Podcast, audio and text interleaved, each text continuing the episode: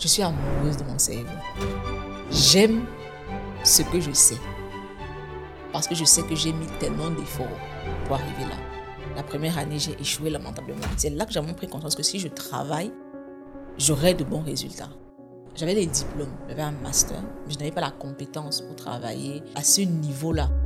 Outre le boss, j'étais la plus âgée, relativement la plus diplômée, mais effectivement, j'étais la moins la moins compétente sur le truc. Hein. Ouais. Je t'assure, je vais là-bas, je sais même pas ce que c'est qu'une constitution, quoi. J'ai lu et puis j'ai écrit. J'ai écrit pour synthétiser tout ce que j'apprenais. Et c'est comme ça que je crée mon premier blog, Elle Citoyenne. Je pense que la force d'Elle Citoyenne a été mon incompétence. Quand il y a quelque chose qui me parle et que je veux pouvoir maîtriser, je serai obsédée par la chose. Je suis prête à lire 50 livres. Mais cette question m'énerve. Il y a des gens qui aimer, qui aiment vouloir. Oh, j'aimerais lire. Oh, j'aimerais tellement lire. Mais lis. Lis. Quand tu sais pourquoi tu fais la chose, tu fais. Salam, salam, bienvenue dans Wake Up Champ, le podcast qui t'aide à mettre le chômage KO. Ça fait plutôt bizarre de parler de victoire sur le chômage en évitant quelqu'un qui est au chômage et qui euh, est fier de l'être et revendique même son chômage. Sans plus discourir, je reçois dans cet épisode de Wake Up Champ la mère, le trésor national et même international, Anne-Marie Befoun. Bonjour. Bonjour Roland. Effectivement, je suis au chômage et je le revendique.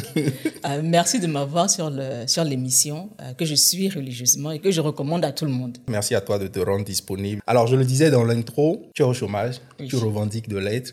Là, et la question que les gens doivent se poser, c'est pourquoi est-ce que j'invite quelqu'un qui est au chômage pour venir parler de ça? Euh, Je crois qu'on va décortiquer ça et les gens vont se rendre compte de tout ce que tu as partagé. Euh, parce que oui, j'estime qu'on a beaucoup à apprendre de toi. J'espère. Moi, j'en suis convaincu. Mais avant d'y aller, avant de, de faire tout ça, c'est la question habituelle que je pose à tout le monde. Je te laisse te présenter. Comment est-ce que tu te définis? Déjà, je suis Bifoun. Mon prénom, je ne l'utilise pas beaucoup euh, sur les réseaux sociaux généralement. Oui. Euh, je dirais que vu qu'on parle de travail, de profession, euh, je ne m'identifie pas à un poste, Mhm. mais plus à une mission.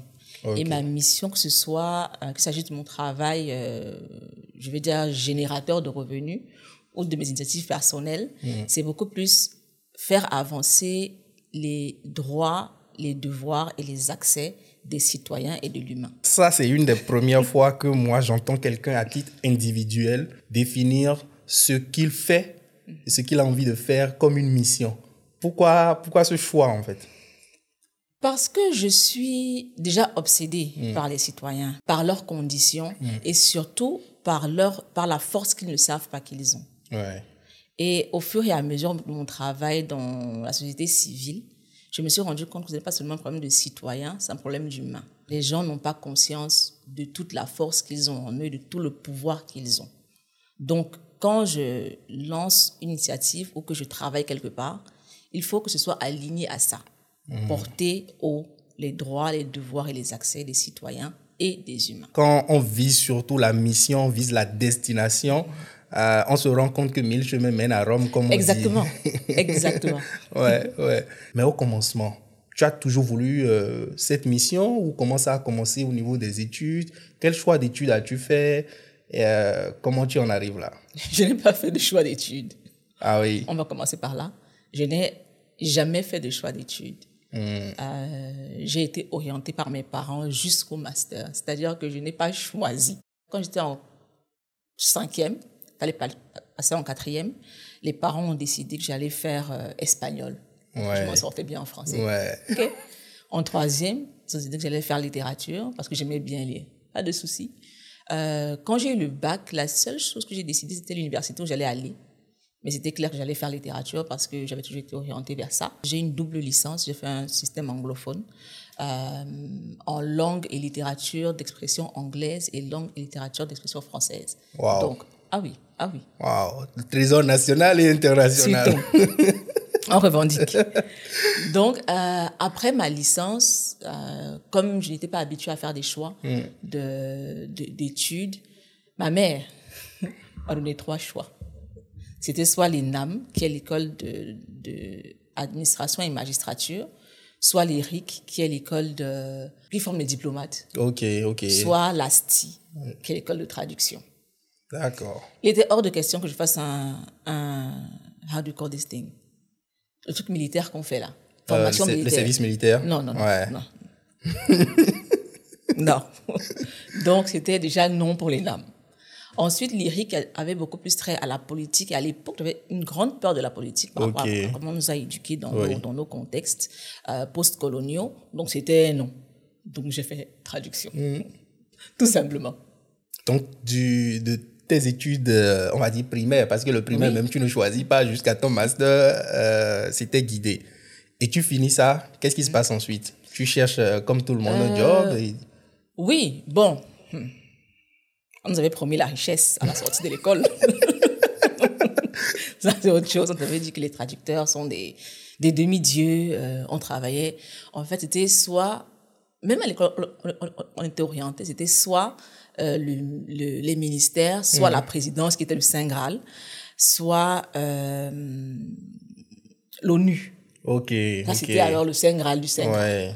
Donc, on allait tous vers ces, euh, vers ces, ces- organismes. voilà, oui. parce qu'on ne, on, ne- on ne savait pas qu'on pouvait aller ailleurs. Et ça, ce serait bien même que, que dans Wake Up Champ, on en parle, le fait que euh, quand les gens sortent de l'école, ils n'ont pas conscience de tout ce qu'il y a dehors comme entreprise, comme organisation.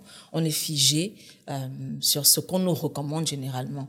Donc, c'était soit ça. Donc, quand je sors de l'école, euh, je dépose des CV tristement dans ces organisations-là en, en priant d'être prise, ce qui n'arrive pas. Je me retrouve chez un traducteur indépendant qui voulait ouvrir sa, son, son cabinet et je suis seule employée euh, au fin fond de Yaoundé. Je dois quitter Douala pour aller au fin fond de Yaoundé. Ok. Euh, il me payait des miettes, mais j'étais toute contente de travailler. C'est ça. Euh, tout l'argent partait dans le, Le frais de transport. taxi. Ouais, c'est ça. Donc voilà comment je commence. Et puis quelques, quelques temps après, je pense que je fais six mois là-bas, et ma soeur qui est au Sénégal depuis des années me dit, pour ce que tu as fait à l'école, il y a plus d'opportunités ici. Euh, parce que le Sénégal, c'est quand même un hub. Tu as les, les, les bureaux régionaux et, et euh, pays de plusieurs, de plusieurs organisations Ouais. internationales. Ouais. Donc elle me dit, viens et puis tu vas trouver un truc. Donc c'est comme ça que je débarque avec euh, mes petites, je n'ai pas la force de dire le montant, mes petites miettes dans mon sac et mes quelques vêtements. Mais en exclusivité, dis-nous le montant. On va se respecter. Quand tu parlais de l'école, ce qu'on nous promettait au sorti de l'école, même en rentrant à l'école, moi j'ai toujours pensé que un des mots, les principaux mots dont souffre l'école, c'est sa mauvaise communication par rapport à ce qu'elle n'est pas. Quel est ton avis dessus? Je me sens dans une église là. Preach. Non, effectivement, l'école a un réel problème de communication, mais c'est aussi parce que quand on regarde objectivement, surtout au, euh, à l'université, Oui. je vais parler du secondaire, je vais parler de l'université, Oui. on a des enseignants qui ne travaillent pas. C'est-à-dire que leur travail, c'est d'enseigner. Oui. Donc, ils sont généralement euh, aussi peu informés que nous du monde extérieur. Parce qu'au final, ouais. on est tous à l'école Ouais, là. ouais. On, on ne fait tous que ça. Les enseignants qui m'ont marqué, c'était en master, il y en a eu deux. Ok. C'est des gens qui travaillaient. Et ils m'ont vraiment donné un amour pour la recherche. C'est-à-dire qu'il y avait un qui était terminologue et l'autre travaillait à l'ONU. On ne peut pas dormir la nuit parce qu'il travaillait à l'ONU. Donc, c'est vraiment les seuls qui, euh, qui avaient un discours différent, qui essayaient de te dire qu'il y a autre chose dehors Ouais. que, que, que ce qu'on ce, qu'on vous présente ici. Ça revient au second problème que tu as soulevé. Quand tu sors, tu crois que c'est, ce n'est que ce qu'on t'a dit là-bas. Exactement. Je n'ai pas déposé de CV ailleurs. Et Comme, me disait, et comme me parlait d'autres- d'autres entreprises, je disais, écoute, non. On m'a dit que je serais riche si je dépose ici, ici Oui. et là. C'est tout. Et je n'ai jamais été appelée. Et puis, j'aurais été dans la, dans la vague de ceux qui allaient dire que euh, il n'y a pas de débouché. J'ai le sentiment que tu étais très bon élève, très propre. Je suis de, de la génération qui a été battue pour les notes à l'école. Donc, c'était vraiment un... Il fallait être très bon à l'école. Oui. Euh, je dirais que j'ai commencé à apprécier euh, les études à, à l'université. Quand j'avais plus personne sur mon dos pour me gronder, que je devais faire, faire- faire les choses par moi-même. La première année, j'ai échoué lamentablement parce que c'était en fin d'année de liberté. On vivait loin des parents, on pouvait monter et descendre. oui. Donc, l'échec a été brutal. Il a fallu se réveiller. C'est là que j'ai vraiment pris conscience que si je travaille, j'aurai de bons résultats. Ouais. Et j'étais très étonnée de me dire, oh, donc il suffit juste de, De travailler. juste un peu, Ouais, quoi. Et puis ouais. ça, voilà. C'est tout bête, euh, mais je- j'en ai pris conscience à l'université. Ouais. Et donc, tu atterris à Dakar et qu'est-ce que tu fais? Tu trouves des opportunités? Oh, immédiatement. C'est-à-dire que je suis arrivée à Dakar en février, j'avais un boulot en avril, Ouais. dans un cabinet de traduction. Euh, Bon, trouver le travail immédiatement et trouver le bon travail immédiatement, c'est deux choses différentes. tu vois. Euh, travailler en cabinet de traduction, ça, ça a été l'horreur parce que c'était c'était statique. En plus, c'était un cabinet qui travaillait avec des avec IBM. Donc, on traduisait beaucoup plus des, des Ok. manuels. Informatique, ce genre de choses. C'était horrible. Pour quelqu'un qui est purement littéraire, c'était horrible. mais alors horrible. Donc, fait ça pendant, je pense, neuf mois. Neuf mois à peu près. Et puis un matin, ils ont fermé. Je me suis dit, oh, c'est cool. Euh, je vais pouvoir travailler en, en- en indépendante. Mais, mais pourquoi c'était horrible et tu le faisais quand même? Parce que j'ai été formatée à travailler. Ouais. Donc, je ne savais pas qu'on pouvait avoir un travail qui n'était pas horrible, en fait.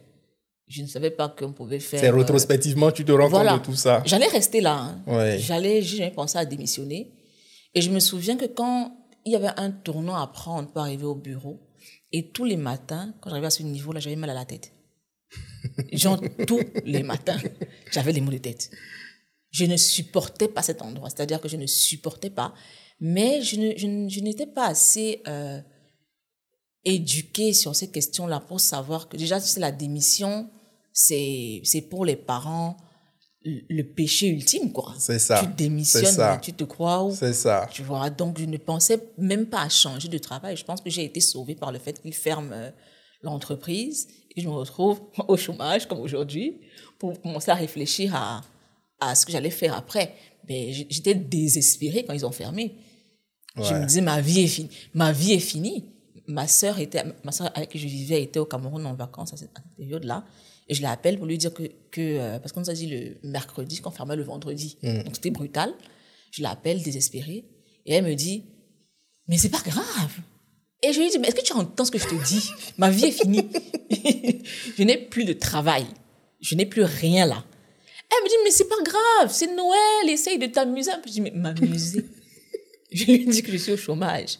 Donc, je pense que ça a été difficile. C'était un coup dur, mais qui m'a ouvert beaucoup de portes euh, euh, par le plus grand des hasards, je dirais. Comment? Ma sœur avait un, un- quand elle était à l'école, elle avait un, un enseignant qui travaillait, euh, qui était traducteur-interprète et qui cherchait des gens avec qui travailler. Donc elle m'a dit, oh, je vais te mettre en contact avec lui et puis tu vas voir comment ça va. Il m'a donné un texte à traduire. Bon, ma traduction a été qualifiée de parfaite. On va dire ça comme ça. voilà. Donc j'ai commencé à travailler avec lui, ce qui m'a mis en, rapport avec d'autres traducteurs qui eux aussi étaient en indépendant et qui cherchaient des gens avec qui travailler. Euh, et c'est comme ça que j'ai été ouverte au monde de la traduction en, en indépendant, mais surtout euh, la traduction pour des organisations internationales. Euh, je, tradu- je traduisais des rapports pour l'UNICEF, pour euh, le, le PAM, ce genre de choses. Et c'est ça qui m'a menée à là où je suis aujourd'hui, à la mission dont je t'ai parlé. Tu as dit tout à l'heure que par le plus grand des hasards, tu t'es retrouvé à, voilà, ta grande sœur t'a connecté à quelqu'un et tout. Je veux qu'on décortique un peu cette notion de hasard et même plus précisément de chance. Est-ce que je peux répondre? Réponds, réponds, réponds. Le peuple a besoin de savoir. Je vais parler au peuple. Voilà. La chance dans ce cas, Mm. dans le cas des, des opportunités, c'est la préparation qui rencontre l'opportunité. Parce que si j'avais une mauvaise traduction, le monsieur allait dire, c'est gentil, mais non. Donc je pense que quand on a crafté son art, du coup, quand on a une opportunité, c'est plus facile d'être pris. C'est exactement ça. On est totalement en phase. Moi, j'ai pour habitude de dire que lorsque tu n'as pas, on va dire, de la chance, c'est que tu n'es pas prêt à saisir de la chance. Les films nigérians du début 2000 nous ont menti. Personne ne vient te donner un passeport avec visa dedans dans ta chambre et tu es étonné. Oui. Pour faire un passeport, il faut une photo. Oui. Tu dois aller à l'ambassade. Oui, tu dois oui. aller. Tu dois Il aller. faut où même avoir une date de naissance. Merci. Il faut être bon dans ce qu'on fait. Ça, c'est très important. Ce qui fait que quand l'opportunité se présente, obligé, tu es pris. Et justement, comment est-ce qu'on se prépare en fait? Comment est-ce que toi tu fais pour être bon dans ce que tu fais? Je fonctionne par l'obsession. Hmm. Quand il y a quelque chose qui me parle et que je veux pouvoir maîtriser, je serai obsédée par la chose. Je suis prête à lire 50 livres. Je suis prête à travailler toute la nuit s'il faut. S'il faut que je maîtrise quelque chose. Donc ça c'est je ne dirais pas que je suis que je suis née comme ça. Oui. Non, je ne pense pas qu'on naisse avec l'amour du travail. Le travail, c'est fatigant, on a envie de chiller. Oui. Ne pense labeur, pas. normalement, Voilà. c'est un labeur. hein. je, je ne pense pas que ce soit. euh, Je dirais que c'est quelque chose que j'ai pris chez mon père, Oui. mais aussi chez ces deux enseignants dont je t'ai parlé. Il y en avait un qui était obsédé par la recherche. Tout le monde fuyait ses cours parce qu'il fallait faire énormément de, De recherche. recherche, Il fallait ouais. savoir énormément de choses pour passer sa matière. Et j'étais fascinée par, le, par la manière dont il était à l'aise. Il pouvait te faire un cours de 9h à 17h sans notes. Ouais. Et il disait que des choses sensées. Je me disais, je veux être comme ça. Ouais. Je veux pouvoir savoir à ce point-là. Donc, j'ai appris à être comme ça. Je ne me suis pas levée un matin et puis c'était cool de non. J'ai appris à être comme ça. Quand quelque chose me parle, quel que soit ce que je lance comme initiative ou quel que soit le poste que j'ai, euh, je vais dans le but d'apprendre. Oui. Et si je suis à un poste où je n'apprends pas, je remercie le peuple et je me cherche. J'avais retenu deux choses de ce que tu viens de dire et là tu viens d'ajouter une troisième chose. Je vais commencer par la première. Quelle a été l'importance des rôles modèles dans ta carrière et est-ce que ça devrait être pour quelqu'un qui veut grandir? J'ai toujours, toujours quelqu'un que je regarde. Ouais. Toujours. Si on prend le cas, par exemple, de mon dernier emploi, euh, c'était mon supérieur hiér- hiérarchique. Je prenais ma chaise et j'allais m'asseoir dans son bureau à côté de lui pour le voir travailler. Je le regardais travailler. Wow. Quand il faisait des choses qui m'épataient, je lui dis non, arrête ça, reviens. Je veux maîtriser ça. Je veux savoir comment faire ça. Et c'était, je me disais, je veux avoir ces skills. Et pour les avoir, je, je n'ai qu'à apprendre de lui. C'est tout. Je vise toujours quelqu'un qui est excellent. Et je me dis, il faut que je me rapproche de Je ça. me souviens, il y a quelque temps, dans un épisode de ton podcast, tu me parlais. euh, J'ai oublié son nom, le, celui qui fait. euh, euh, oh, l'anglais, là. Qui ça? Celui qui fait le podcast avec les CEO. Oh Oh Oh Diary of a Diary CEO. of CEO. Voilà. Ouais, tu vois, la façon dont tu parlais du mec et tout ça. Oui, on ce sent- podcast, c'est Mhm. C'est l'excellence. Oui. Ouais. Non, ça m'a. Moi-même, je suis allé. Merci. Alors, euh, ensuite, le second point, quand tu parlais des professeurs qui aimaient la recherche, qui vous poussaient à aller faire la recherche. Moi, s'il y a un clash que j'ai toujours eu avec les professeurs, c'est qu'ils voulaient toujours que, même s'il explique une notion, que tu viennes transcrire avec les mots que lui a utilisés, le cas dans lequel lui l'a utilisé. Donc, si tu sors un peu de ça, moi, j'ai une expression qui me qualifiait souvent, c'est excès de zèle. Donc, quand tu vas faire un peu de recherche, oui, justement, quand tu reviens avec un peu de recherche, on estime que toi, tu fais trop le pédant ou que tu veux trop montrer la tête et on te tape sur la tête, on te dit rentre dans les rangs. Et ça, c'est un des problèmes, des soucis que j'ai avec l'éducation euh, ou la formation euh, sous nos cieux. Et quand les gens finissent ça, comment est-ce qu'on peut leur demander de, si- de, ouais, oui, de d'être sortir du cadre dans, la, Oui. dans la réflexion. Ouais. Ce n'est pas possible. Et c'est comme je dis, c'est parce que les professeurs sont des écoliers comme nous. Ouais. Ils ne font rien d'autre que ça. Ils ne sont pas dans un cadre où ils enrichissent leur réflexion. Il est possible qu'ils ne savent même pas qu'il y a une autre façon de réfléchir. Mais après, quand tu regardes aussi, c'est par rapport à leur, euh, à leur situation. Les enseignants ne sont pas respectés.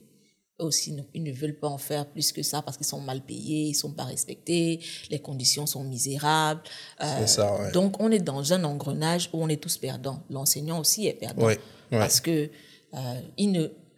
c'est toute sa vie, en fait, qui est, je suis désolée de le dire, mais un peu misérable. Et il se venge un peu aussi sur les enfants, souvent, ça arrive.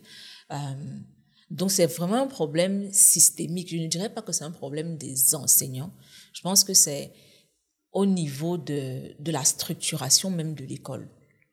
Et on a des enseignants qui sorte d'école d'enseignants enseignés par, des, par ce même type d'enseignants qui viennent même chose. Hum, hum, hum. C'est trop. C'est ça, Et ça. à l'université, on ne doit pas être tous enfermés là, tous écoliers. Ils doivent avoir des emplois pour pouvoir nous informer des dernières tendances, des dernières avancées. Sinon, ça reste statique comme c'est. Ok. Euh, ensuite, euh, tu as dit, si ça ne répond pas à ta mission ou que ça ne va pas dans le sens de ta mission ou que tu n'apprends rien, nest. Nest à cette époque-là où les gens ne trouvent pas d'emploi, toi tu nestes. Je vais dire quelque chose qui est très controversé. Le travail, ça existe, il y a le travail. Ouais, Tu vois, il y a du boulot. oui. Il faut juste être euh, assez ouvert d'esprit. Avoir une culture de l'excellence. Même si on n'est pas excellent, avoir cette culture de l'excellence pour se rapprocher de l'excellence et savoir ce qu'on a envie de faire. Beaucoup me disent que je suis parmi les chanceux. Euh, c'est possible. Mais je vois beaucoup de gens dans mon environnement qui sont parmi ces chanceux. Donc ça veut dire que peut-être que ce n'est pas de la chance. Parce qu'on peut être tous chanceux. Je pense que le travail existe. Comme j'ai dit, il y a déjà cette, euh, le problème de- du, du fait de ne pas savoir quelles sont les entreprises qui sont, qui sont, qui sont présentes là où on est. Euh, savoir exactement ce qu'on a envie de faire. Parce que malheureusement, avec la- les situations financières des uns et des autres, on travaille pour se nourrir. Tu vois? Euh, Ce qui est normal étant donné les conditions. Mais si on pousse un peu plus loin, euh, qu'on décide d'avoir euh, un peu plus de, de foi en soi, qu'on fasse un peu fi de ce que les parents vont dire, parce que ma mère elle va toujours été très contente. Je pense qu'il y a des possibilités. Ce n'est pas à la sortie de l'école que ces possibilités-là sont là. Il faut, quand tu sors de l'école, avoir la possibilité ou alors la, la force, l'humilité de commencer au niveau zéro pour t'élever. Je sais qu'on va revenir sur la question du niveau, niveau zéro parce qu'en préparant ça, j'ai eu quelques informations sur, sur, sur, sur euh, euh, cette façon de voir les choses. Mais tu commences par travailler avec le monsieur. On va reprendre le cours de, de notre récit ou de ton récit. Tu commences par travailler avec le monsieur. Il a adoré ton travail. Tu commences par travailler avec les organisations internationales et tout ça. C'est quoi la, la suite? La suite, c'est que euh, j'apprends travailler pour tra- traduire des, des documents d'IBM. Ce n'est pas très enrichissant sur le plan intellectuel parce que ça ne me fait absolument rien de savoir ce qu'il y a dans un, un ordinateur, ça m'apporte absolument rien. Mais travailler euh, avec ce traducteur-là, ça m'a ouvert les portes vers un monde que je ne connaissais pas. Quand tu traduis des rapports, tu les lis, Oui, tu vois, oui, tu, as- tu les lis. oui. Et par exemple, je ne, je ne, je ne, je n'avais jamais pensé à la situation des personnes en situation de han- handicap. Euh, je n'avais jamais pensé à, aux minorités. Ce n'était pas dans mon, dans, dans mon quotidien. Je ne savais pas. Donc je lis, je me dis, ah, mais tout ça, tous ces problèmes-là existent. Et là, je commence à me sentir inutile parce que je me rends compte que je, je traduis des, des, des rapports pour des gens qui savent déjà ce qui se passe. C'est-à-dire que je ne fais que dire dans une autre langue ce qu'ils savent déjà. Et donc, je me pose la question de savoir comment est-ce que je fais pour que les gens qui n'ont pas accès à ces informations-là puissent y avoir accès. Et c'est là que je commence à réfléchir à comment est-ce que je change de, de, de domaine. Parce que la traduction, je me sentais inutile. Euh, ça, ça ne me, it was not fulfilling anymore. Et j'ai commencé à réfléchir. Je me suis dit, OK, retourner à l'école. Euh, mais je voulais faire quelque chose de spécifique que l'école n'allait pas m'apporter. C'est-à-dire que j'ai cherché la formation qui allait me donner. En fait, ce que je voulais faire était très clair. Je voulais travailler avec les citoyens pour contribuer à leur accès à l'information et pour qu'ils comprennent qu'ils ont des droits et qu'ils ont des devoirs. Je trouvais beaucoup plus des formations, des, il fallait retourner en master, faire, faire le développement, machin. C'est pas ce que je voulais. Je voulais être en contact avec le citoyen pour qu'on puisse améliorer ses accès. Comment tu as fait alors? C'est-à-dire, si tu ne voyais pas une formation qui pouvait t'apporter ça, comment tu fais? Le niveau zéro. Euh, je me souviens, j'avais quoi, 28 ans. La traduction me permettait de gagner ma vie. Euh, je n'étais pas richissime, mais je m'en sortais. Euh, mais je me suis dit que si je voulais atteindre ce que je voulais, euh, si je voulais atteindre mon objectif, il fallait que je commence quelque part où on allait m'apprendre ce que je voulais apprendre. Je n'avais pas, j'avais les diplômes, j'avais un master, mais je n'avais pas la compétence pour travailler euh, à ce niveau-là dans le domaine dans lequel je voulais travailler. J'avais lu un article qui parlait du pouvoir du stage, qui disait que quand tu es stagiaire, l'avantage que tu as, c'est que tu, es, tu travailles pour tout le monde. Donc, tu peux travailler dans toutes les, les sphères d'une organisation parce que tu es stagiaire. Je me suis dit, OK, donc c'est ça que je dois faire. Je dois aller faire un stage quelque part mais, mais toi, tu, as, tu as 28 ans. Tu as un boulot qui te rapporte, euh, voilà, qui, qui nourrit son homme, on va dire.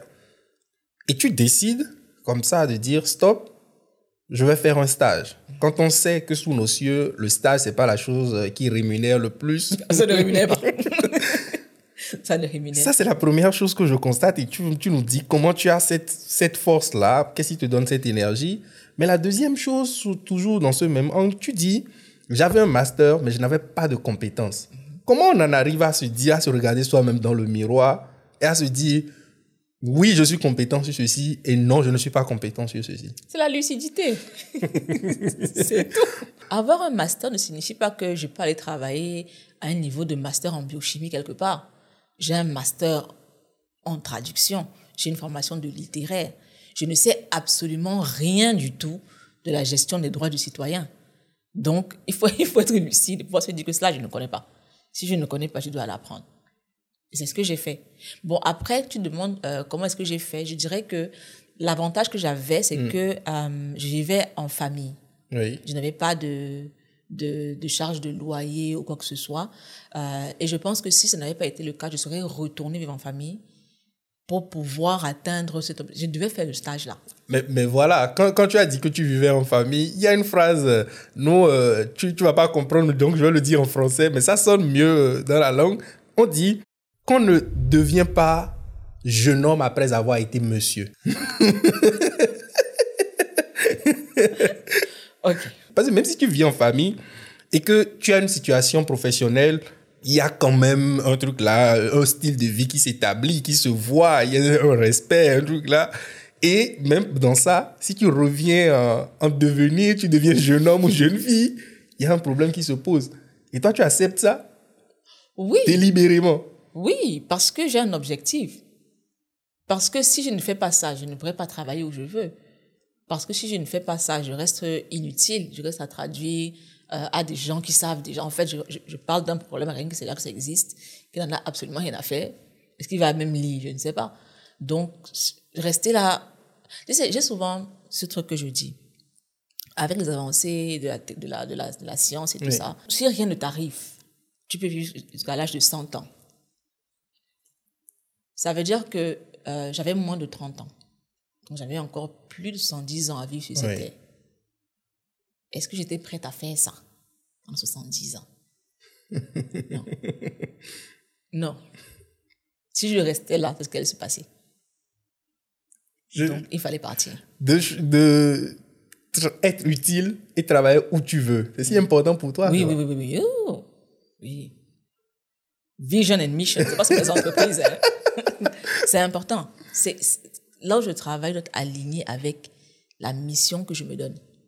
Sinon, non. Ça peut être pris pour euh, du pédantisme ou de la frime, mais en réalité, c'est le contraire. C'est l'humilité. Je ne travaille pas pour qu'on dise que je travaille. Je travaille pour apporter quelque chose. Si je n'apporte rien. Tu ne veux pas venir prendre sans donner. On me donne l'argent, non. Ouais. Ça, je prends. On me donne, non. Je prends mais je dois sentir que ce que je fais fait sens. Et ça, c'est souvent un problème dans les, euh, au poste que j'occupe parce que c'est pas toujours tout ce qu'on fait qui fait sens.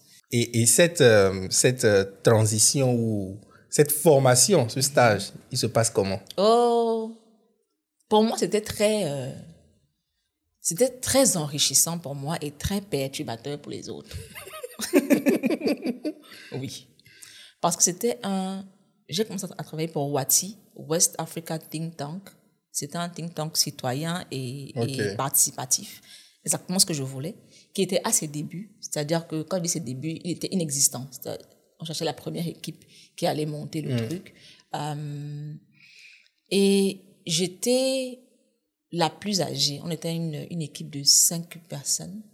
Je pense que, outre le boss, j'étais la plus âgée.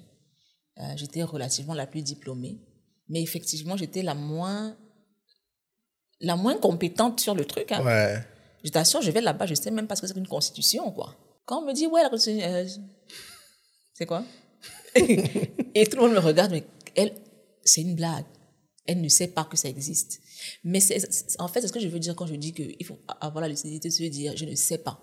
Je ne savais pas. Et imagine-toi qu'on avait regardé mon diplôme et qu'on m'avait mis à la tête de, tous ces, ces personnes-là. Ouais. Mais j'allais, on allait aller droit dans le mur. Dans le mur, oui, oui. Parce que quand on disait les députés, j'ai dit, OK, les députés, ils font même quoi exactement ces gens? Et on me regarde, mais elle parle de quoi? Elle ne sait pas. Je dis, mais je, je ne sais pas. C'est pour ça que je suis là, en fait. Si tu as la réponse, tu me donnes. Ou alors tu me donnes un lien où je peux aller lire. Mais j'ai besoin de savoir pour avancer. Et comment arrives-tu alors à, monter en compétence? Parce que j'imagine que tu as dû monter en compétence. Oh, ça, oui. Hein. Ah, on va pas frimer, mais euh, on s'est battu. non, en fait, euh, j'ai lu. J'ai lu de manière agressive. De manière agressive. C'est-à-dire que j'ai lu les constitutions des pays que ça couvrait l'Afrique de l'Ouest avec certains pays comme le Cameroun, quelques pays qui étaient hors de... J'ai lu la constitution de chacun de ces pays pour comprendre à quoi ça sert et ce qui est dit dedans. Euh, j'ai lu le code civil, le code pénal de mon pays. Euh, j'ai lu sur la gouvernance. J'étais devenue addict à l'information. C'est-à-dire que si un président s'endormait chez lui, je savais. Pour te dire à quel point j'étais agressivement informée. J'ai lu, j'ai posé des questions, euh, et puis j'ai écrit. J'ai écrit pour synthétiser ma, tout ce que j'apprenais. Et c'est comme ça que je crée mon premier blog, Elle Citoyenne. Je pense que c'est à ce moment que moi je t'ai connu. Bon, pas exactement quand tu créais ton blog, mais ton blog existait déjà. Euh, mais il y a un point sur lequel tu es revenu tout à l'heure, un des points sur lesquels je jalouse, je l'ai déjà dit à plus d'un, c'est votre capacité à lire. À lire vite, à synthétiser euh, moi, j'aime à dire que c'est la lecture qui a changé ma vie. Et tu te rends compte que c'est Jimmy, Jimmy Kumako, qui m'a, on va dire, poussé à commencer à lire. C'est lui qui m'a offert mon premier livre, en fait. Il m'a offert Walk. J'ai commencé à lire. Ça ne date pas de, on va dire, 8-9 ans, en fait. J'ai toujours dit, si moi j'avais le goût de la lecture comme des gens comme vous, Mylène Flika et consorts, franchement, on va pas frimer mais je ne serai pas là à discuter avec vous. Donc, je, je, je, sens dans ce que tu dis et je vois au quotidien ta, ton, comment tu dévores des livres, comment tu lis et qu'on sort que il n'y a pas 36 solutions en fait. Il n'y a pas. Il n'y a pas 36 solutions. Et, et avec euh, les avancées technologiques, si on n'aime pas le livre papier, on peut avoir un Kindle pour lire dessus. Il y a des livres audio, il y a des documentaires, il y a même des films documentaires. En fait, il n'y a pas moyen qu'on dise qu'on n'est pas informé. Tout est là, dehors. C'est dehors là. Ça attend seulement qu'on vienne chercher. Ça ramène à la, question ou le point précédent qu'on a abordé. Comment aller chercher quand on ne sait pas chercher? On n'a pas été habitué à chercher. Personne ne se réveille un matin excellent, non? Ou bien Quand j'ai commencé à lire sur la gouvernance, mais je lisais n'importe quoi. C'est-à-dire que c'est avec la pratique que ça s'affine. Tu vois?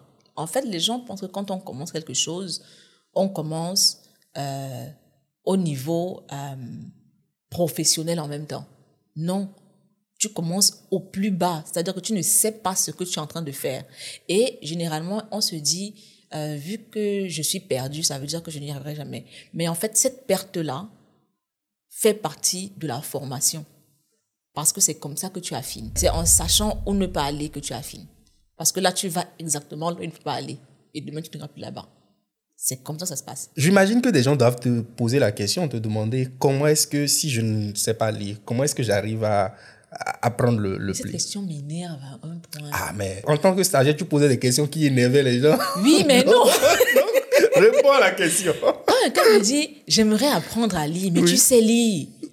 Oui, mais, Genre, mais mais- c'est. En fait, oui, maintenant que tu en parles, je crois que c'est plus la discipline de lire qui est le Oui, mais problème. personne n'a envie d'être discipliné. Hein. Hmm. Moi, là, là, j'ai des, des, des animés que j'ai envie de regarder sur Crunch, Crunchyroll là-bas qui m'attendent. hein. Oui. Mais je lis. Parce que à un moment donné, tu fais un choix. La discipline, personne ne naît avec. Et même les gens les plus disciplinés te diront que c'est pas tous les jours qu'on a envie d'être discipliné. hein. Oui. Ah non. Ah non. Il y a des jours où tu te dis, hey, Netflix, ouais, c'est la, la série, c'est. mais, mais tu vas aller prendre ton livre. C'est une éducation permanente. C'est-à-dire que ce n'est pas toujours la joie au cœur, en fait. Mais quand tu sais pourquoi tu fais la chose, tu fais. Merci. J'allais te demander, est-ce que ça ne revient pas au why, à la mission? Voilà. voilà. Voilà. Tout est mission. il y, a une, il y a une phrase que j'ai entendue une fois, quelqu'un disait que une mission, une vision sans stratégie de Ah. mise en œuvre, c'est une hallucination. Mais c'est exactement ça. En fait, je parle souvent de. Il y a en anglais, on dit nice to have. oui. Mais beaucoup de gens ne se rendent pas compte qu'ils sont, dans un schéma de nice to want. Il y a des gens qui aiment aimer, qui aiment vouloir. C'est ça, en fait, c'est ça leur, leur truc. Oh, j'aimerais lire. Oh, j'aimerais tellement lire. Il aime aimer vouloir lire. tu, tu vois. Mais jamais il ne va accepter. Oh non, ça c'est pour vous. Moi, je suis pas habituée. Moi, ça me dit rien. Pourtant, si tu veux vraiment lire, tu vas prendre un livre. Ce n'est pas seulement aimer, vouloir le dire. Oh, j'aurais tellement aimé lire. Mais lis. Lis. Avec les téléphones aujourd'hui, on a tout. En termes de- d'information, tu vas sur Twitter, les médias diffusent leurs articles tous les jours, tous les 14 secondes. Ouais. Mais lis. Quel que soit le domaine, il y a un site internet gratuit qui a des articles dessus. Mais les mégas, c'est pour WhatsApp, c'est pour Facebook, pour regarder TikTok and whatever. C'est là. Tu passes de d'incompétente. bah, bah, J'utilise tes termes. Tu passes d'incompétente Oui. à créer un des blogs citoyens les plus, on va dire, en vue, les plus, voilà, les plus suivis de la sous-région. Et je disais tout à l'heure, c'est là où moi j'ai constaté Elle Citoyenne, justement. Elle Citoyenne, tu peux rappeler, pour ceux qui ne savent pas, c'était quoi la mission, ce que tu faisais sur Elle Citoyenne? Um, Elle Citoyenne, c'était, c'est un blog que j'avais créé au départ pour moi, comme tout ce que je crée. C'était beaucoup plus pour documenter euh, mes recherches et ce que j'apprenais. Et aussi pour réfléchir à des questions que je me posais. En fait, je pense que la force d'elle citoyenne a été mon incompétence. Parce que le blog a parlé aux gens qui étaient à mon niveau. Ouais, Je n'essayais pas de parler à des experts, non. C'était, OK, euh, les droits des citoyens, c'est quoi exactement? Qu'est-ce qu'ils doivent faire? Un peu comme ce que toi, tu aurais aimé avoir pour- Exactement. C'était, je documentais mon parcours d'apprentissage. Quand on parle de constitution, à quoi ça sert? Qui rédige ça? Euh, Quand on parle de changement de constitution, qu'est-ce qui se passe? Euh, Les députés, mais ils font quoi concrètement? Après, je t'intéresse aux lois. Oh, les lois, comment est-ce qu'on les vote, machin, comment est-ce qu'on gère ça? Et quand tu partages ce que tu apprends, tu dois continuer d'apprendre pour continuer de partager. Parfois, pour un article de 1000 mots, je peux acheter trois livres pour être sûr que ce que je dis là est inattaquable. Parce qu'il faut aussi dire qu'il y a l'ego. Je prends la balle au bon. L'ego. Pour toi, c'est quoi, c'est quoi l'ego? Je suis amoureuse de mon cerveau. Ah C'est-à-dire que j'aime ce que je sais. Parce que je sais que j'ai mis tellement d'efforts pour arriver là. Je me souviens une fois, j'avais un employeur. À l'époque, à l'école de traduction, Google Translate était le diable. On nous avait appris à traduire de zéro. Donc, je savais pouvoir le faire. Et donc, euh, le boss me dit, traduis tel truc. Lui dis, bon, moi, je ne suis pas embauché ici pour traduire mon coco. Parce que ça, c'est une autre offre. C'est a lot of work. C'est quand tu ne sais pas, on te dit traduire. Tu dis, oh, c'est facile. C'est pas facile. J'ai dit que moi, je ne traduis pas. avec tout ce que j'ai sur mon, sur, mon, sur mon plat. Il me dit, oui, non, mais euh, euh, tu peux utiliser Google Translate. Je lui ai dit que personne au monde n'a le droit de m'abrutir. j'ai mis trop de travail. J'ai- In fact, Tu as déjà été, tu ne veux pas revenir en j'ai dit que arrière. mon gars, ce que j'ai investi pour mettre la, la traduction, et tu me demandes d'insulter ça avec Google Translate, c'est pas possible. L'ego, c'est l'ennemi. Ça dépend de comment est-ce que tu canalises ton ego. Euh, l'ego mal placé, surtout sur le plan de la connaissance, il ne doit pas avoir d'ego. Tu dois être prêt, si tu veux maîtriser quelque chose, à faire ce qu'il faut. Tu vas dire, oh non, euh, c'est pas mon niveau, mon gars. Tout est ton niveau. Parce que tu ne sais pas où tu vas prendre quelque chose. Tout est ton niveau. Donc, l'ego mal placé de je ne suis pas n'importe qui. Non. Parce que tu es n'importe qui. Oui. Parce que où que tu sois, il y a des gens au-dessus. Donc tu es n'importe qui. Accepte ça. Tu n'es rien. Oui. Quand tu sais ça, tu te calmes. Je ne pense pas que être fier de son savoir, c'est pas quelque chose de négatif. Parce que, du moins pour moi, parce que cet ego-là fait en sorte que je dois continuer de savoir. Tu as dit, il faut que je sois, je sois inattaquable. Et c'est ton ego qui te dit, Ah oui. Ah oui.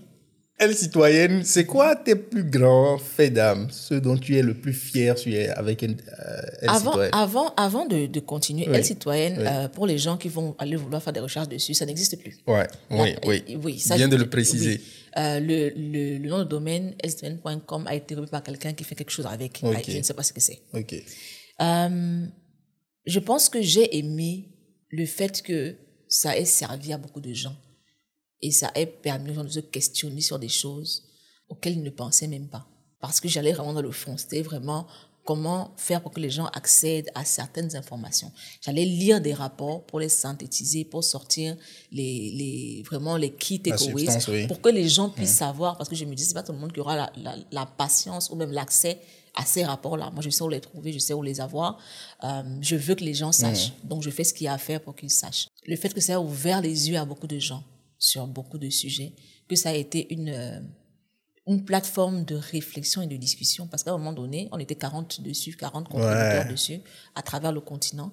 Passer d'un petit blog de, de quelqu'un qui était totalement incompétent à ça, je dirais que c'est c'est quand même quelque chose. Ouais. On voit la fierté dans Oui, oui, tes oui. Je ne vais pas cacher. Pourquoi tu fermes justement Elle citoyenne? Le chemin vers la mission avait changé. Là où j'étais stagiaire, là, à un moment donné, j'avais atteint le plus grand, le plus grand euh, niveau, en fait, dans, Ah ouais? pour moi. Tu as. Oui, j'avais. En plus, on était une petite équipe, donc c'était un, un peu facile aussi. Oui. Donc, j'avais atteint le. le va dire un plafond de verre, quoi. Voilà, où je n'allais Oui. plus avancer. Oui. Parce que avancer voulait dire euh, déclasser les boss, et c'était pas possible. Donc, ça devenait routinier. Je savais déjà ce que, ce que je voulais savoir. J'avais acquis ce que je voulais acquérir comme compétence. Et puis, elle, c'était se développait. J'ai dit, bon, c'est gentil, mais je vais explorer ça, quoi. Et, et tu explores quoi maintenant? J'explore l'écriture, j'explore. euh, j'ai fait beaucoup de choses hein, quand je suis partie là. J'ai écrit pour des médias internationaux, j'ai été chroniqueuse pour RFI, euh, j'ai fait beaucoup de. hum, Ce que tu n'aimes pas, beaucoup de conférences. Oui, je, je sais. Non, moi Qui suis-je? Beaucoup de conférences euh, sur euh, tout ce qui avait trait au, à l'information, accès à l'information, droits et devoirs de citoyens. Euh, j'ai fait vraiment beaucoup de choses, mais la pauvreté aussi a suivi. C'est-à-dire? C'est-à-dire que je n'étais pas payée pour ça. Ah. C'était, je n'étais pas encore assez ouverte au monde de l'argent pour comprendre que je peux me faire rémunérer. Euh, tout ça depuis, depuis ton stage Non, le stage, ça allait. Ok. À un moment donné, quand même, non, le, même, le salaire a suivi. Voilà, hein. Voilà. quand même, ça donnait. Mais quand je suis partie, c'était vraiment du pur, euh, du pur engagement citoyen. C'est-à-dire Ouais. que je n'avais pas conscience que tu pouvais allier cet engagement à de l'argent. Que tu devais être, être payé pour continuer à faire ce que tu faisais. Tu vois, je me souviens, il y avait eu euh, euh, un, un fonds qui voulait financer Elle Citoyenne. Je disais non, non, non, ils vont vouloir contrôler. non, ils vont vouloir contrôler ce que je vais dire. Non, c'est pas possible. Et puis j'ai fui. Mais littéralement, j'ai fui. Ils me donnaient des rendez-vous. Je disais non, mais j'ai j'ai des trucs à faire. Oui. Pourtant, C'est un regret? Non, parce que j'aime bien tout ce qui s'est passé après. Ouais. Qu'est-ce qui s'est passé après? Euh, ce qui s'est passé après, c'est que quand tu apprends, tu évolues. Tu vois? Donc, j'avais commencé à aborder des sujets vraiment de fond Oui. sur, sur la citoyenneté. Et euh, à l'époque, j'étais très active sur Twitter. Et je me rendais compte que je commençais à parler à une certaine, ce qu'on appelle chez nous l'élite. Donc, je parlais à des gens qui avaient déjà les accès que je voulais que les gens aient. C'est pas ma faute, c'est pas leur faute, c'est l'évolution qui a fait, qui a rendu les choses comme ça. Euh, mais mon but n'était pas de parler aux gens qui savaient déjà. Et j'étais arrivée à un niveau où ce que je disais n'était pas compris par ceux que je voulais toucher. Donc, la- la- l'action ne- n'était plus en phase avec la mission. S'il y a une chose que je vois comme fil conducteur dans tout ce que tu dis, et j'imagine que ça va continuer, c'est que tu fais toujours des points d'étape.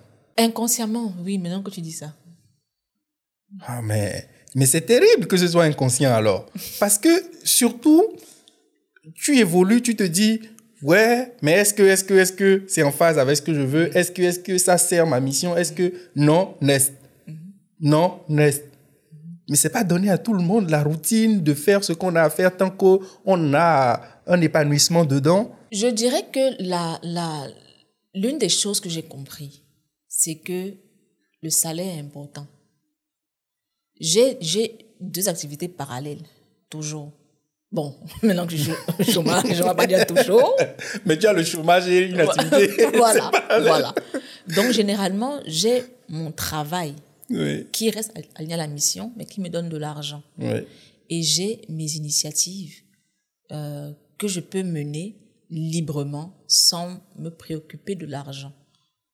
Tu vois, ce qui rend la chose un peu facile.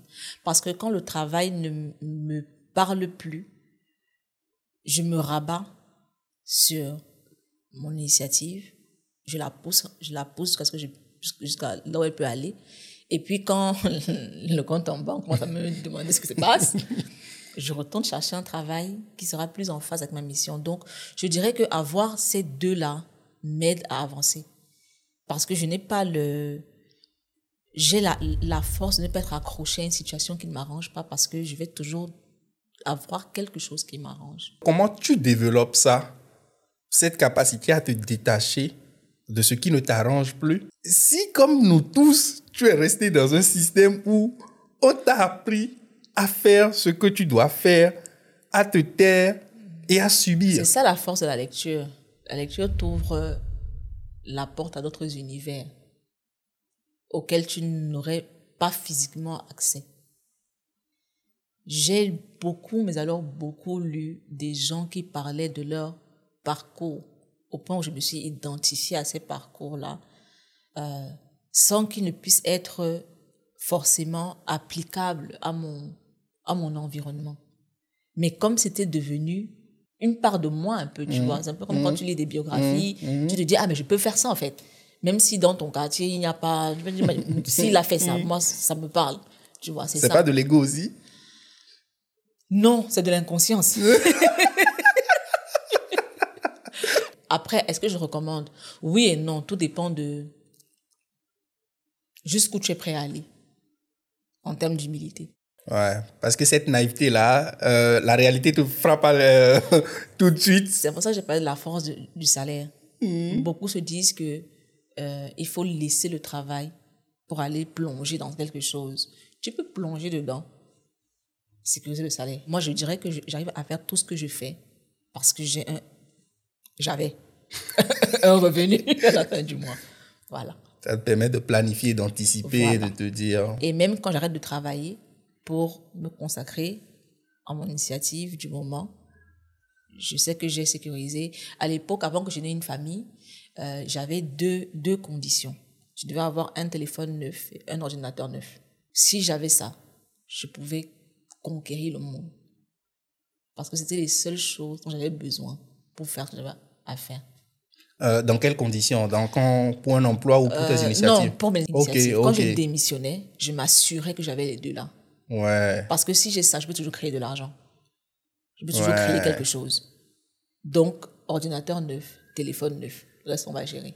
Tu as dit tout à l'heure que Euh, quand tu arrêtes, tu fais Nest, tu arrêtes un emploi, tu vas travailler sur tes propres initiatives et que tu te rends compte que ah, le compte en banque est en train d'alerter, tu vas chercher un nouvel emploi.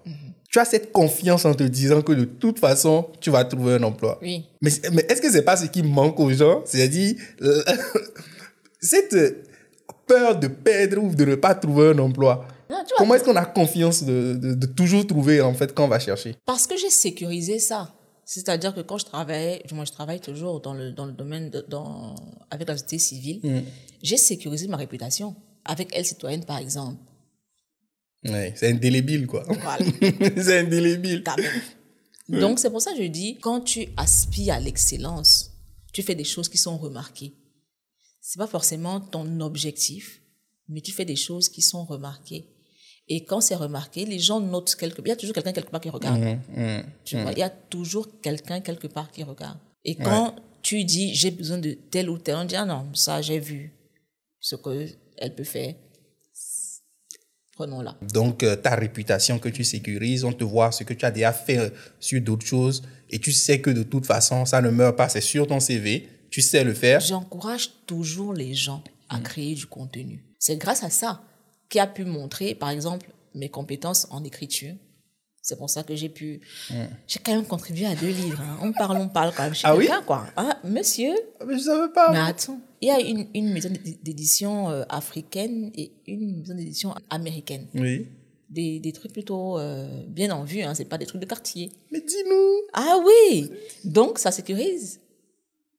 En fait, ça montre aux gens que tu peux écrire, que tu as une capacité à synthétiser, Oui. que tu sais de quoi tu parles, que tu es informé et que tu es ouvert d'esprit. Les gens disent, oh, le contenu, on fait- il faut faire TikTok pour montrer les mini-jupes. C'est joli, hein, mais est-ce que tu avances?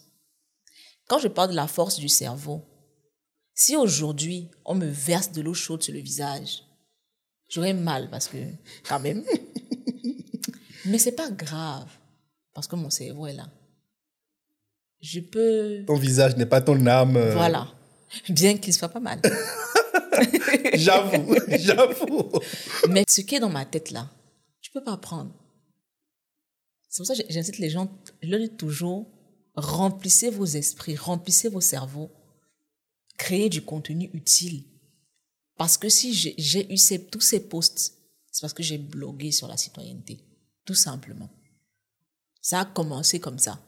Et, et- et quelle a été donc la, la suite euh, après Elle Citoyenne J'ai commencé à voir les limites, comme je te disais, et le compte en banque a commencé à me demander ce qui se passait. Quand quelqu'un m'appelait au téléphone, je répondais pas. J'ai pas le temps de discuter. Est-ce que tu as un boulot? J'ai un ami qui m'appelle un jour, il me dit euh, comment tu vas? Dire non, ça, ça, ça ne m'intéresse pas. Mon compte en banque est vide. Je cherche du travail. je cherche du travail. Il me dit ah, ben, on m'a proposé un truc euh, pour le, le Yali, euh, mais j'ai décliné. Mais eff- effectivement, tu serais très bonne pour ce poste-là. Attends, je te recommande. Et c'est ce que je dis. Quand on a vu ce que tu as eu à faire, quand on, quand on a vu ce que tu sais faire, on te recommande. Et c'est comme ça que quand je vais à l'entretien, ce n'est pas l'entretien pour euh, me demander ce que je sais faire. C'est pour me dire que comme tu commences lundi là, euh, voici ce que tu vas faire lundi. Et donc, comme tu commences lundi, tu seras assise ici. Et donc, lundi, pour me dire que madame, c'est lundi. Oui. Comme on dit, ta pas. réputation te précède. Voilà. Donc, j'ai commencé comme ça. Je gérais le programme de online civic leadership pour le Yali euh, sur l'Afrique. Mais je, je comprends maintenant le trésor international. Il faut, il faut respecter. Il faut respecter. Yali, ensuite. euh, Après le Yali, euh, j'ai commencé à vraiment réfléchir à fermer Elle Citoyenne. J'étais au Yali à l'époque. Euh, donc, je gagnais de l'argent. Je travaillais. Et puis, le Yali m'a ouvert les yeux aussi sur le fait que le problème n'était même pas véritablement le fait que les gens ne comprenaient pas ce que je disais dans le cadre de la citoyenneté. C'est qu'ils ne comprenaient pas ce que je disais. Tu ne peux pas développer l'esprit critique sur des sujets brutaux comme ça si la personne n'a pas déjà un esprit critique. Oui. Là est née la nouvelle action pour la mission. Il fallait que les gens comprennent qu'ils ont la faculté de réfléchir. Et c'est comme ça que je fais mes Elle citoyennes et que j'ouvre un nouveau, un nouveau blog, Mais, mes digressions. et côté, côté emploi, Côté emploi, je continue au Yali euh, jusqu'à ce que je me rende compte que ça commençait à stagner. C'était une expérience très intéressante parce que j'y allais sans compétence, comme d'habitude. Sans aucune compétence. Parce que je devais gérer une formation. Mais je ne savais pas faire ça. Donc, on me met là et on me dit que tu commences lundi. Et donc, je rentre chez moi et je me demande comment je gère l'affaire? parce que, parce que c'est du civic leadership, c'est le domaine dans lequel je veux travailler, euh, c'est la formation, c'est magnifique parce que j'aurai la capacité d'élever les connaissances des gens dans ce domaine-là, mais je n'ai jamais fait ça de ma vie. Comment je gère? Et là, je me souviens que euh, quelques années avant, j'avais fait un programme comme le Yali en fait, qui s'étendait sur, je pense, un an, et je me suis dit, si j'ai été euh, une participante, j'aurais à, à, ma charge des participants. Mmh. Donc, en tant que participante de ce programme, qu'est-ce qui m'a manqué? Qu'est-ce que j'aurais aimé avoir? Euh, Et là, j'ai tracé ma roadmap. Voici ce qu'il n'y avait pas, voici ce qu'on aurait pu améliorer, voici comment on aurait pu mieux traiter euh, les participants, voici ce dont j'aurais eu besoin sur le plan personnel. Et c'est ça que je suis partie. Et c'est comme ça que j'ai commencé à travailler. On aurait pu, euh, à un moment, t'enfermer pour usurpation de, de cours. Oh non, j'étais très brillante. Hein. Ah, j'ai été brillante parce que je savais quels étaient les besoins des participants, surtout sur le plan humain je savais exactement quels étaient leurs besoins. Parce que j'avais eu ces besoins-là. Et là, j'étais dans une position où je pouvais les combler. Non, j'ai été brillante. Ça, on va pas. On va pas, quand même. Toi aussi. Moi, je suis habitué. J'espère que les gens vont s'habituer. Ensuite, tu as lancé Caramel Echo. Est-ce que c'est avant C'était après? après. En fait, Digression que je lance euh, en 2018. 2018, c'était vraiment pour répondre à ce problème qu'elle citoyenne n'arrivait pas à toucher. C'est-à-dire, tu ne veux pas dire à quelqu'un que tu as des droits et des devoirs, ce n'est pas conscience qu'en tant que personne, il, est, il, est, il, il, a une valeur. Tu vois? Tu ne peux pas réclamer quelque chose quand dans ta tête, tu ne vaux rien. Donc, c'est ce, ce sur quoi je voulais travailler. Que les gens comprennent qu'ils ont une valeur et le, le slogan de direction, c'est déchaîner l'humain. Il y a une pression culturelle, une pression familiale, pression traditionnelle, pression sociale, où il faut être excellent à l'école. Après, tu dois te marier, tu dois être... Tout ça. chacun est unique et chacun a son parcours. Tu ne peux pas me dire que ta roadmap que tu as créée en, je sais pas, en 1804 est faite pour moi. Je, ne me connais pas tu ne me connais pas, tu ne sais rien de moi, tu ne sais pas quelles sont mes, mes particularités, tu veux m'imposer une réalité qui est ta réalité, en fait, ou alors, un, de tes rêves, quoi. Et tu veux que je vive comme ça. Et c'est ce qui s'est passé, en fait. Les gens vivaient, pas vivaient, ils vivent toujours, selon des codes qui ne sont pas appropriés pour eux. Et c'est la raison pour laquelle l'esprit critique n'est pas développé. Donc, direction, c'était vraiment un changement total. Je suis passée de très virulente dans le monde de la politique à, faut aussi liser, non? Quand même, le livre, c'est bien. Allez un lire ça. Tu vois? C'était vraiment inciter les gens à améliorer qui ils sont pour avoir la possibilité de revendiquer. Donc, je suis allée un cran plus bas. Et, et, pendant ce temps, quand tu le Yali, tu continues toujours Oui, je continue le Yali? Je continue le Yali, bien entendu. Direction euh, fait son petit chemin. Euh, après, je crée le podcast en 2000. 19, qui lui aussi vit sa, sa, meilleure vie. Le papotage de C. Voilà, tout à l'heure on parlait des initiatives. Je l'ai créé euh, pour acquérir une compétence. Ah oui. Parler. Ok. Je bégaye énormément et je parle très vite. Donc, le podcast, c'était j'ai maîtrisé l'écriture. Ça, je peux écrire. C'est bien, c'est cool, ça va. Euh, mais je veux pouvoir être éloquente. Donc, je crée le podcast qui est totalement merdique au début parce que je parle de façon totalement merdique. Mais c'est ça aussi l'humilité. Tu acceptes qu'il faut commencer par là, en fait, pour pouvoir. Je pense pas que si j'avais pas, si j'avais fait le podcast, je serais jamais venu ici. On a fait ça par écrit. Voilà. J'ai dit que non, pose des questions, je te réponds par écrit. Donc, c'était vraiment pour acquérir une compétence, euh, parler, pouvoir parler, pouvoir me, m'exprimer, euh, pouvoir synthétiser ma réflexion à l'oral, pas seulement à l'écrit. Et puis ça donnait ce que ça donnait. Moi, je vais, je continue de revenir sur des points qui sont pour moi très, très, très importants et j'apprends énormément de ça, euh, de, de tout ce que tu dis. Le pourquoi du lancement de ton podcast. Oui, euh, un des objectifs aussi, c'est voilà, de partager ce que tu connais ou ce que tes recherches avec les gens. Mais il y a un pourquoi qui est lié à toi-même. Oui, je gagne Et quoi? ça, c'est un driver. euh, Ah oui, je dois gagner quelque chose. Et ça, c'est même dans les entreprises où je travaille. Bon, pas les entreprises, organisations. Je gagne quoi? C'est-à-dire que quand je viens, je te donne ce que je sais. Il faut que je sorte de là avec de nouvelles connaissances, de nouvelles compétences. Je gagne quoi? Je dois gagner quelque chose. Tu commences un podcast. Je pense que tu as combien d'épisodes là? Je pense que tu as. 60, je pense. À. Moi, c'est ma prière. C'est parce qu'on dit que la plupart des podcasts euh, ne dépassent même pas. C'est-à-dire, quand tu dépasses 10 épisodes, tu commences par rentrer dans un certain cercle, 20 épisodes, et ainsi de suite. J'ai envie de te dire ceci. Wake Up Champ va aller loin parce que les bonnes initiatives sont les initiatives égoïstes. Ce qu'on fait pour soi. En fait, là, tu as créé une plateforme qui apporte aux gens ce dont tu aurais eu besoin. Donc, c'est vraiment, ça commence par toi.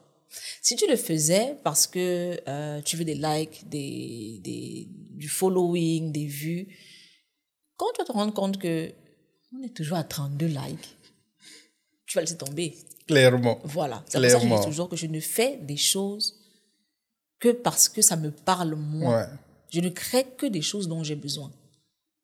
C'est en cela que quand tu dis euh, que ça te permet de travailler ton élocution et qu'on sort, quand toi tu vois, même s'il n'y a pas de like, il n'y a pas de gens qui t'écoutent et que tu vois la progression, Effectivement. tu te dis oui, je continue, oui. Oui, je- et, et, et j'ai acquis, j'ai acquis tellement de compétences. Je peux te gérer un site WordPress parce que j'avais un blog. Hmm.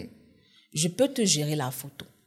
Euh, la mon dernière fois, niveau. tu m'as, tu m'as fait une consultation Mais- sur la gestion du podcast. Je me C'est- suis dit, ouais, En fait, et en plus, avec le podcast, je peux te gérer Ouais. de l'audio. oui. On voit seulement le blog, les gens qui lisent, voit pas tout ce qu'il y a comme travail, Travail derrière, derrière. et qui va sur mon CV en fait quand je postule. Hmm. Tout ça va sur mon CV.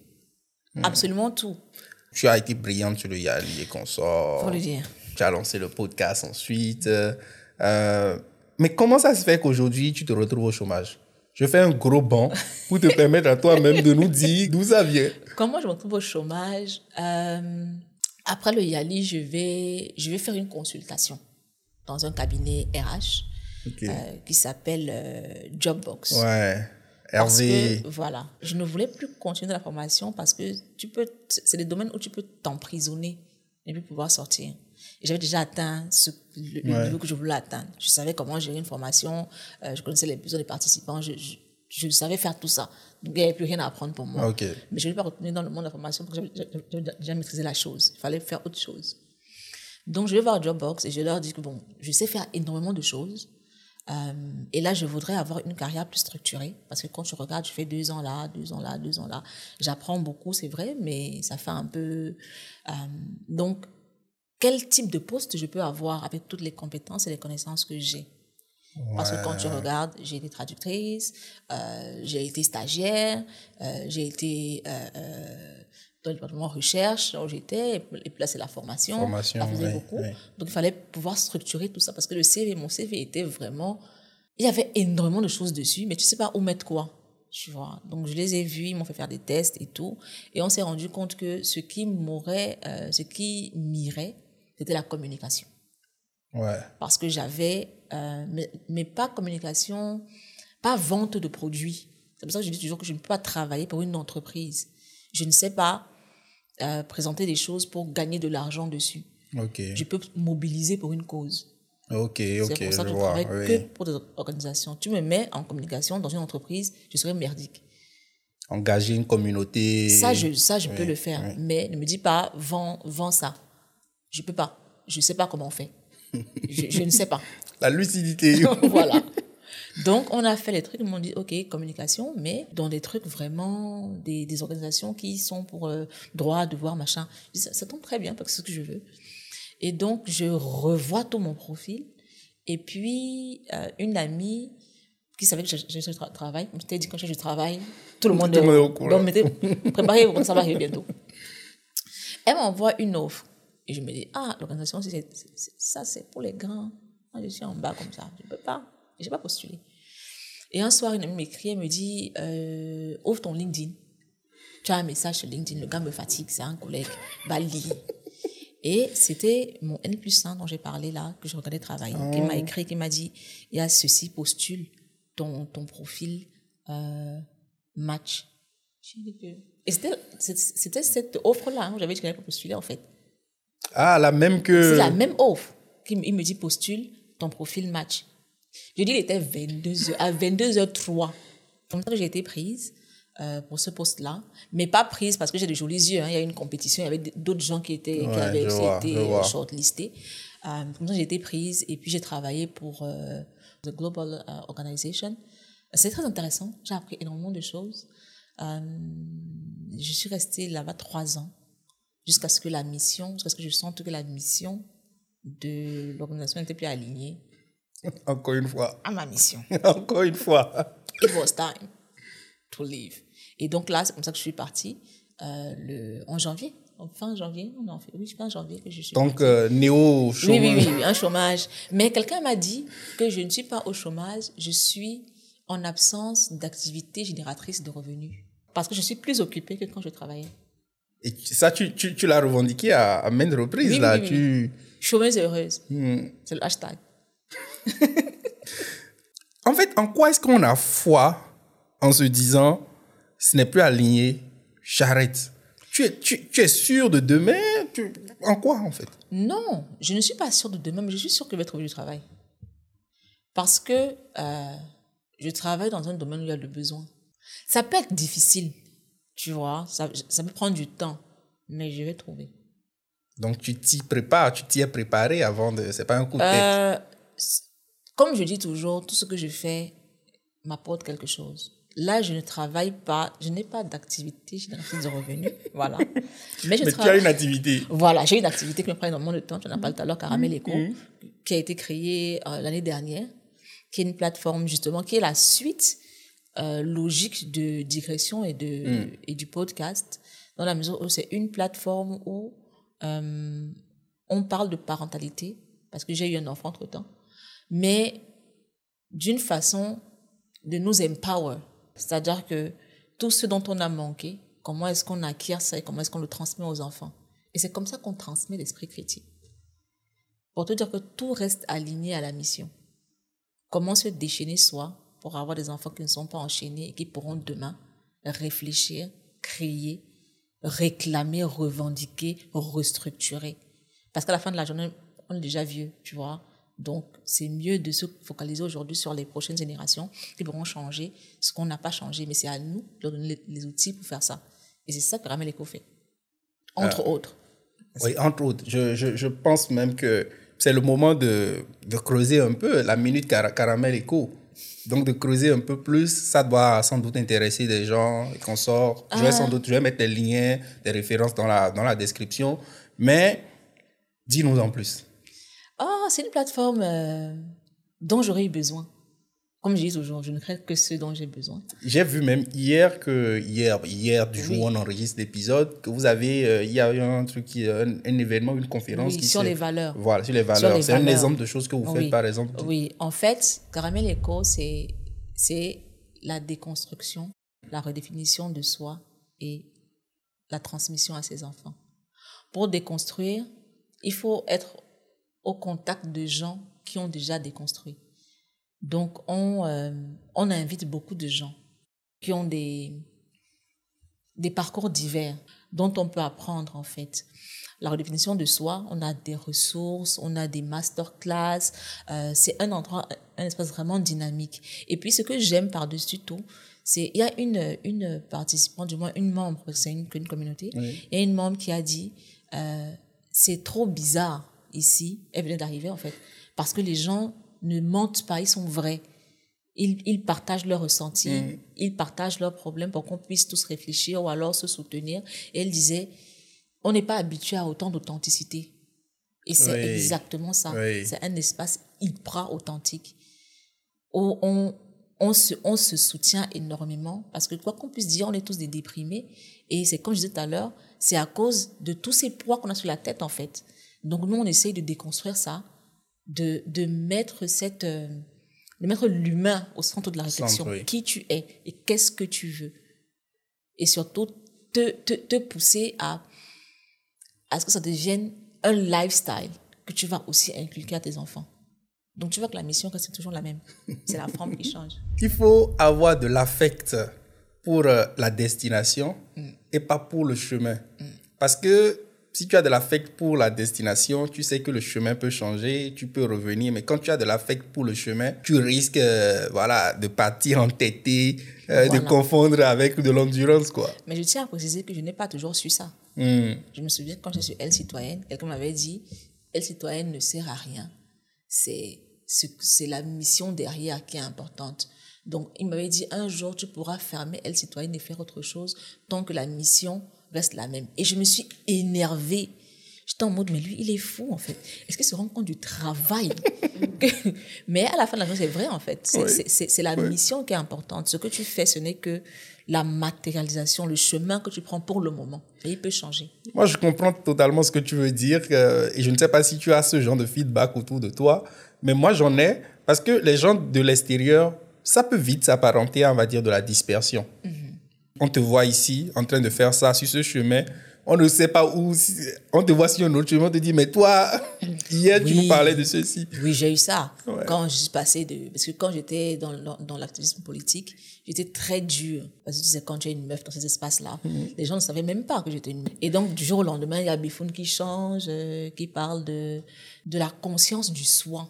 Ils étaient en mode, mais elle sort d'où avec ça? Mais qu'est-ce que c'est? Qu'est-ce qui se passe?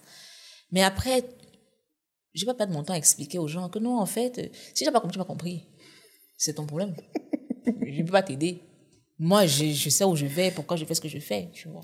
Il y a un, un épisode de ton podcast en début d'année, là, en fin d'année, je ne sais plus. Euh, et je n'ai plus le titre exact, tu, tu sauras rappeler. C'est celui de 2024, l'année où Tout s'arrête. Oui. Mais j'étais énervée. les résolutions. Il n'y a rien qui m'énerve comme les résolutions de nouvelle année. C'est, c'est con, c'est bête. In fact, désolé, je ne vais pas. On est pas sur le podcast. Que je, faut que je. Calme-toi, calme-toi.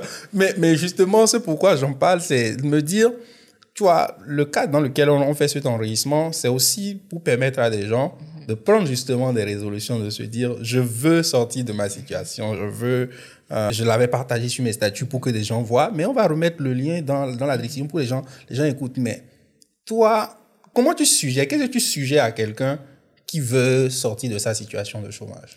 d'arrêter de prendre des résolutions de nouvelle année. si, on, si on peut commencer par là. En fait, les gens se disent que euh, il faut un moment précis pour se lancer dans quelque chose. Moi, c'est ça qui me fatigue. Tu n'es pas plus outillé. Le 1er janvier est un jour comme le 5 septembre. Si tu commences le 3 juillet, où la différence En fait, dès que tu penses à la chose, fais en même temps. Faut pas dire, oh non, l'année prochaine, je vais. Si tu meurs, comment on gère? Tu n'auras jamais fait l'expérience de la chose. En fait, moi, ce que je ne, je ne supporte pas, c'est comme on dit tout à l'heure, les gens qui te disent, oh, j'aimerais pouvoir lire, mais tu prends un livre. Mais c'est tout. Tu n'aimerais pas, lis, C'est ça. do it now. Mais c'est ça, en fait. Oh, j'aimerais vraiment créer un blog. Mon gars, WordPress, c'est là, c'est gratuit. Vas-y. Et je dis souvent aux gens, commence avec ce que tu as. Parce que beaucoup se disent, et j'en parle dans, dans- euh, dans cet épisode-là, que c'est quand tu as investi que maintenant tu peux te lancer. Non, j'ai commencé le podcast avec euh, euh, euh, mon téléphone et mes écouteurs. Parce que je me suis dit, ah, je vais lancer un podcast. Et j'ai fait l'épisode zéro là, comme ça, avec mon ah, mais ça, ça, ça enregistre, hein, on peut entendre ce que je dis, quand on continue comme ça. Et c'est quand j'ai- déjà avancé dans la chose et que je me rends compte que je suis sérieuse dedans, que je commence à investir dedans. Mais pas forcément de, de, grosses sommes. Toi, j'ai un, un casque et un micro, c'est tout.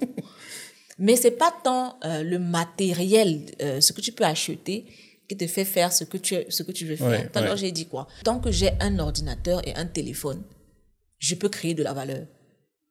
C'est tout ce, tout ce dont j'ai besoin. Le que matériel ne pourra peut-être que venir optimiser. Exactement. Mais la valeur, là, est dans ma tête. Ouais. Ordinateur, téléphone, c'est juste des moyens de partager ça.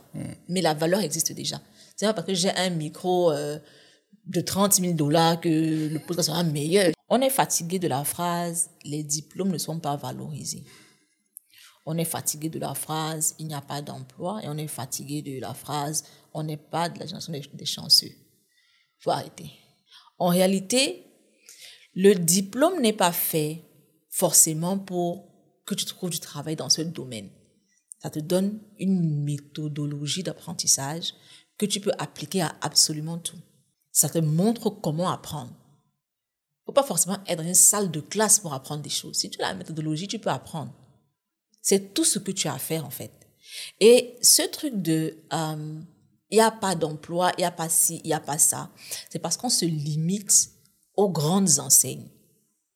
Il y a tellement d'entreprises ici dehors.